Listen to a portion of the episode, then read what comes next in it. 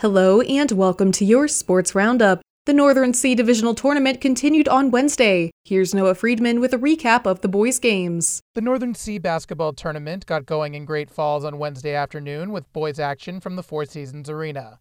In the first matchup, the nine C three seed Fort Benton Longhorns lost to the ten C three seeded Heart Butte Warriors seventy-one to fifty-six. Heart Butte had an eleven nothing run in the first quarter, but the F B boys were able to cut it to a one-point halftime deficit. The Longhorns were unable to break the press the Warriors put on them, and they ended up dropping the matchup.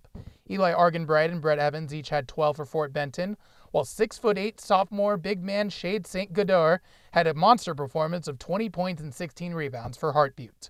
In the second game of boys' action, the nine C champion Box Elder Bears kept their undefeated season alive, scoring a sixty-four fifty-two win over three seed out of the eight C Roy Winifred. The Outlaws ended up outscoring the Bears eighteen to eight in the third quarter to take a one-point lead into the final frame. Trayson Gillett took matters into his own hands in the fourth, sparking a run that resulted in a double-digit victory and a thirty-eight point total putout. Fort Benton will be playing at eight a.m. Thursday morning against Roy Winifred in a loser-out game. Box Elder gets a day off before taking the court again on Friday for the first semifinal, which starts at four p.m.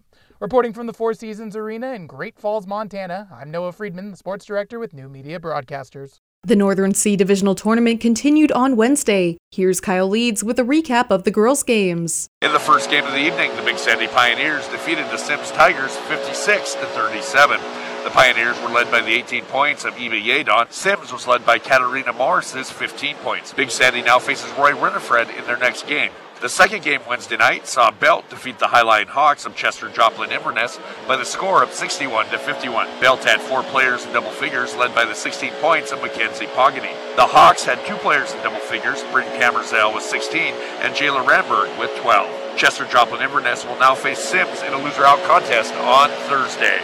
So our broadcast schedule on K R Y K for Thursday looks like this. We start with the boys at eight a.m. as Fort Benton faces Roy Winifred in a loser-out contest. Then at eleven a.m., the Chester Joplin Inverness Highline Hawks face the Sims Tigers in a girls' loser-out contest. four o'clock on Thursday sees the Chester Joplin Inverness boys face the Dutton Brady boys. Then at seven o'clock on Thursday evening, the Cascade girls will face the Fort Benton girls.